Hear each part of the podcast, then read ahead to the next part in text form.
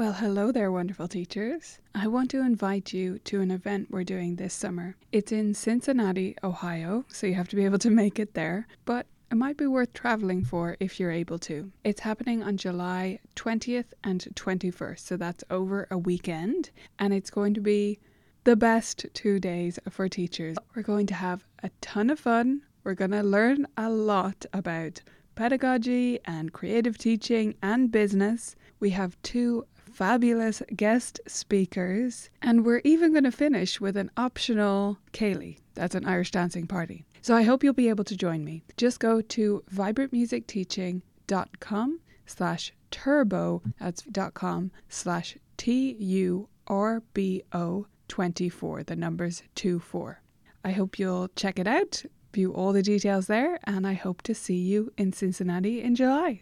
On with the episode. Vibrant, Vibrant, Vibrant. music teaching. proven and practical Tips, strategies and ideas for music teachers.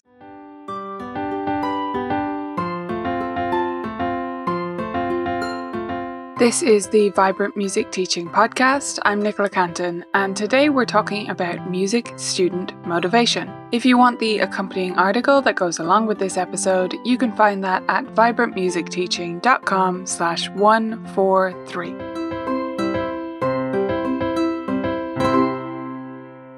Hey there, beautiful teachers. In the last few episodes, we've talked about awards, rewards, incentives, and some of the pitfalls and careful use that we need to apply to these types of programs in our studios. But you may have one question remaining that comes straight out of that. Maybe you used to use incentives, and you see my point about limiting their use to certain circumstances, but you're now left with a chasm. You're not sure how to motivate your students without those kinds of rewards. You're not sure how you're going to keep music student motivation up when they have so many other things vying for their time. They have all sorts of sports they're participating in, and other hobbies, and rigorous demands coming from school, as well as enticing things like social lives and video games and all of the things that are going on with them. So, how do we keep students motivated in order to help them make progress? That's what we're here to do, aren't we? We have to make them, or encourage them at least, to make progress at the instrument so that we do our job, so that we achieve what we set out to do and they can play music. When it all comes down to it, that's something we need to achieve in our studios. I think the first step to really solving any problem is getting to the heart of the matter, is understanding the problem at hand. So, in this episode, what we're going to do is we're going to go through what I'm calling the five masts of music student motivation. These are the five things that I think build up motivation and make it last for the long term. This is not going to be step by step, do this, do that, bingo bango, you're done. It's not that kind of situation when it comes to motivation. It's, you know, much more in the areas of grey than that. However, I think if we keep these five elements in mind, we can be much more likely to motivate our students and to keep their motivation up over the long term. So, le- with that being said, let's dive into the first mast that's going to hold up this structure, and that is ownership. I believe that students need to have ownership over their musical journey in order to stay motivated. They need to feel like this is their path that they're work- walking along. And that can be challenging if, say, you have parents who are making their children study music and they're doing it with the best of intentions. And especially for younger students, maybe it is wise. I mean, it's not going to occur to a five year old necessarily to study piano all by themselves unless they see someone do it or their parents suggest it. And so we don't always have a situation where the choice to study music is entirely the students. That might be an ideal in some ways, but in others it's it's just not reality. And if we limited music education to only those who request it, I believe our pool would get smaller and smaller. We need the adults in their lives and the other people to inspire them to get started. But if that this idea of starting music came from outside of them, then we need to slowly build up this concept of ownership within them. They need to learn that this is their journey, that this belongs to them. And this is a delicate balance because we want the parents involved, we want their support in establishing practice routines. But if the student does not feel like they have any choice in studying music or not, or in the long term progression of their music studies, then I believe we'll be in trouble when it comes to their motivation.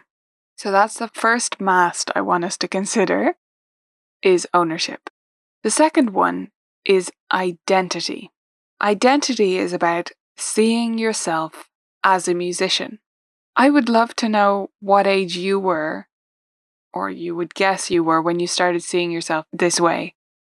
I'm guessing that you now would identify this way. Would you call yourself a musician? And when did that begin?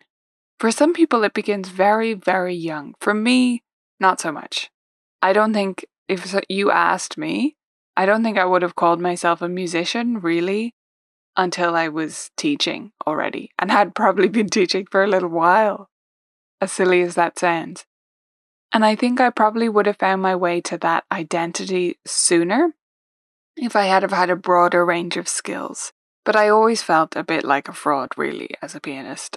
You know, you tell people you're a pianist and you, or that you play piano in a group of friends or at a family party, and they're going to ask you to play something. And I couldn't do that. I was preparing for exams always. And if I didn't have my exam book with me, or I mean, pretty much always, and if I didn't have my exam book with me, I wasn't going to be able to play for you. And definitely if you said to me, Oh, you're a, you study piano, accompany us, we're singing happy birthday, or play something for us to dance to. I don't know. I couldn't fulfill any of these requests. So I definitely wouldn't have identified myself this way. I thought I was someone who took piano lessons. That's the furthest my identity would have gone.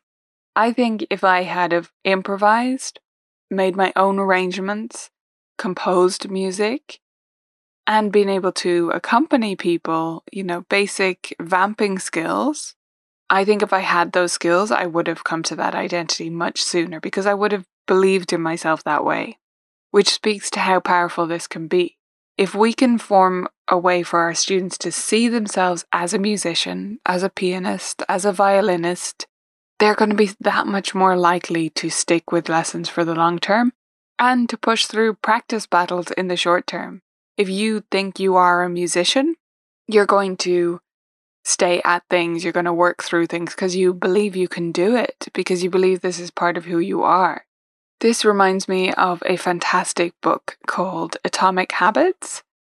And in Atomic Habits, he explains the various different aspects of what makes habits stick which I think is really interesting as a music teacher. So I can definitely recommend that if you want a book to check out at the moment that will improve your teaching in a tangential new way. But it's also just interesting as a human to think about how we form new habits and how we do things. And one of the things he talks about there is actually identity, because he talks about saying that you are the kind of person who does something. So if you identify as someone who looks after your health, you're much more likely to eat the salad when you don't want to, you know? Because that is who you are. So that's a really good sort of counter argument when you're talking to yourself. If you're looking at those running shoes and you're thinking, I just don't want to go today, you can tell yourself, no, I'm the kind of person, this is who I am. I'm a person who goes running that's a much more powerful refute to that claim of I don't want to go running today than just, oh, you should, or it's the right thing to do. It's about who you are as a person. And so if you can build up habits that help your student to see that and to make that their identity, those two things are self perpetuating. The third mast or supporting factor, I think, for music student motivation is choice. And I've separated this off from ownership. It's almost about short versus long term. Ownership is obviously a different thing, but they're very interrelated. But choice for me is about individual choices that we give to our students. You absolutely do not have to let your student choose everything. And letting them choose every single piece they play, I believe, is overkill and it's just a waste of time. However, if we give them choices regularly enough, they can develop that ownership over their own musical journey and they have the motivation to continue because they're invested in what they're doing. So give them in, giving them a choice of this versus that could be this piece versus that piece, this book versus that book, or whether they would like to improvise or compose a piece for a concert, when they would like to practice, you know, you can talk to parents about giving them choice over their practice routine. And you're giving them this versus that, maybe versus a third thing, but you're not saying, Do you want to practice? You're saying, Do you want to practice in the morning before you have breakfast? Or do you want to practice after your homework in the evening? And they can even experiment with both and come to a decision themselves, right? So that's really powerful because they're learning that this is that they're part of this, that they get to make decisions about their musical journey. But it's also really powerful because if we want our students to become lifelong musicians, we need them to be able to make choices. And you will have students who really cannot do this. They don't have this skill. They haven't been given enough opportunities, maybe in their life, or they're just naturally not built this way, where they are not only indecisive, they're almost embarrassed about making a choice. You say, Oh, do you want to do this piece or that piece? And they won't want to choose. They don't want that because they just want you to decide for them because really that is easier for many students. And if we don't build that muscle in them, if we don't build their ability to make choices, they have no chance of becoming a lifelong musician because they're not going to pick out their own pieces. They're not going to pick out their own projects. It's as simple as that. I mean, they don't have that skill to be able to look at two options or more, building up over time, and say, yeah, I want to do that one, and then stick with it. That's a really important thing we need to teach them, and it can really help with their motivation as well. Mast number four is a long term mindset. So, we all know that learning a musical instrument takes a long time. It's one of the slowest skills to acquire, honestly. I mean, in many ways, you could learn a language faster, or at least in most cases, I believe you could. If you want to set out to learn Spanish and you really work at it, I believe you could learn that faster than how to play piano at a high level. So it's one of the longest term projects you're going to take on as a, person. And especially as a young person, you don't have that perspective on that.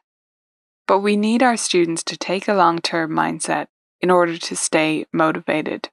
If they can see that they're going to be on this path for a long time, and that many projects are way out ahead of them, and the projects that are just a little bit ahead of them, they're going to be more motivated to continue along that road, to continue their journey, reach the short term, reach the medium term projects, and know that they're on their way to the really exciting long term projects. It can also help to relax things because it's about seeing that we're doing this for a long time. If you don't like this one piece, if this particular week didn't go well for practice, that's okay all we can do is try to make it better over the long term because if we don't do that, we won't get anywhere. But week by week, that's not what makes a difference here. What makes a difference is our long term focus, which leads me to mast number five, which is about enjoying the process. Once we can really embed in students that they are on a long journey here, that they are continuing over a long period of time, and that that's part of what learning a musical instrument means, we can, as I say, relax and we can enjoy the process. And that is vital for continuing music for a long, long time. Because if you only enjoy the end result, if you only like the performance of the piece, if you only like ticking it off, if you only like putting a sticker on it or passing the exam, you're not going to stick with this That's not enough. It is for a good period of time, but it's not for your whole life. It won't make music fit in alongside your career on a Sunday afternoon. That's not going to happen because you don't enjoy the process of learning. So, hand in hand with that long term mindset is enjoying the process, understanding your own learning process, and learning to stay in the moment, actually appreciate your own music and your own education, what you're learning in that moment. All of these five masts we can do through various means, and they're always going to be tweaks and long term projects for us. They're not things you can do with a little chart on the wall. They're things that you need to change in your vocabulary in order to adjust where a student needs to go. But if you bear in mind these five different pillars or masts, I believe it can direct you towards which one of these areas is lacking for my student. That means that they're not motivated. And how can I adjust things for them and construct projects for them and change how I talk to them about these things in order to help them build up that one area.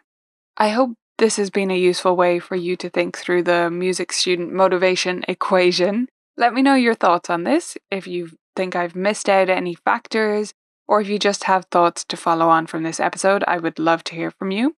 You can write in the comments on the show notes for this episode at vibrantmusicteaching.com slash 143 or you can find me on Facebook in our Facebook group, Vibrant Music Studio Teachers. I look forward to hearing from you there, and I'll catch you back here next week. Vibrant Music Teaching membership costs less than the price of one lesson each month. That is totally worth it for all of the courses, games, resources, downloadables, printables that you can get access to as a member as well as the fabulous community support you'll find inside. Go to vmt.ninja and become part of the revolution.